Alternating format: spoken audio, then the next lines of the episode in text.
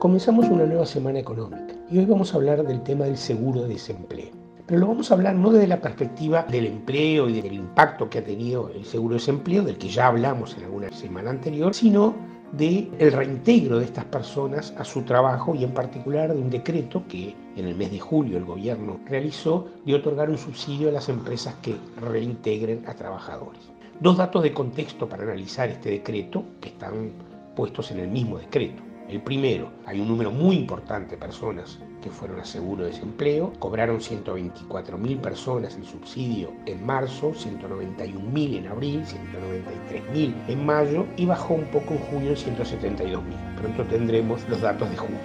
La mayor parte de estos lo hicieron por la causal suspensión y este es el segundo dato de contexto que quiero dar. El subsidio por causal suspensión dura cuatro meses, por lo tanto entre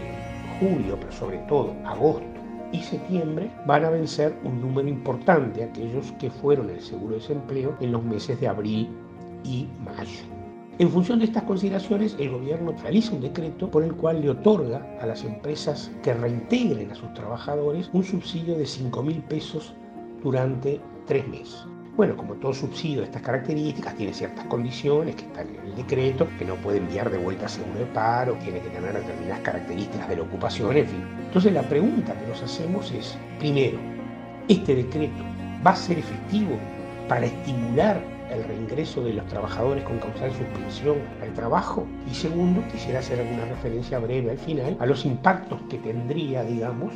que justifican un decreto de esta naturaleza, más allá de su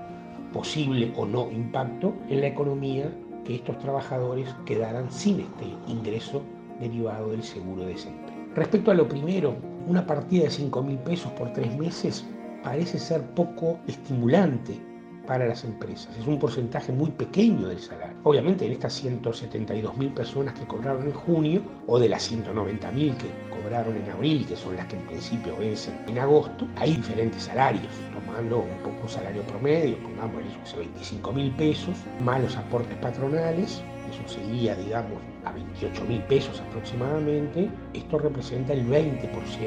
del monto. Casi que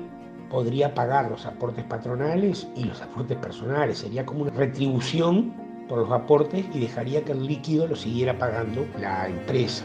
Parece difícil en el contexto económico en el que estamos, sobre todo para las empresas que trabajan para el mercado interno, que son las mayoría, las que generan más empleo y las que seguramente han sido más utilizadoras de este régimen de, de seguro de desempleo, que esto sea un estímulo relevante. Por lo tanto, nuestra opinión es que comparado con otros estímulos que hay en otros países del mundo sobre, que incluso son anteriores, dan los subsidios para la permanencia en el empleo, para que no vaya el seguro de desempleo o para reintegrarlo, son mucho menores y nos da la impresión, lo veremos cuando esto ocurra, pero en principio nuestra opinión es que este es un estímulo eh, escaso para lograr este objetivo y podría ser que algunas empresas que ya tuvieran la decisión de incorporarlo cobren este subsidio, aunque no lo necesiten para la decisión de incorporar y en realidad sea un subsidio malgastado. Y para los que realmente tienen problemas para reincorporar o aluden problemas para reincorporar, no sea un estímulo eficiente. Esta es nuestra opinión sobre este decreto. Tengamos claro que la caída del seguro de desempleo tiene varios problemas, problemas económicos, personas, digamos, que una parte menor de su salario, problemas para el mercado interno y para las empresas que reducen su capacidad de venta porque los ingresos de la población es menor y problemas también para el sistema de salud porque esto implica movilidad en esas personas que dejan de percibir a cápita por el sistema de salud y pueden pasar al sistema público y si el sistema público no recibe fondos adicionales, sabemos que se le están restringiendo los recursos al revés, puede ser un problema importante. Creemos que acá hay una solución mucho más práctica. Bueno, obviamente podría ser mejorar notoriamente el monto de ese subsidio, pero sí una solución mucho más práctica, con costo, pero más práctica, que es proponer la continuidad por otros cuatro meses, por ejemplo, de los subsidios por causal suspensión bajo ciertas circunstancias que realmente tendremos que analizar y que tendrá que analizar el gobierno como hacerlo. Pero creo que la extensión del subsidio causal de suspensión por otro tanto tiempo parecería la solución.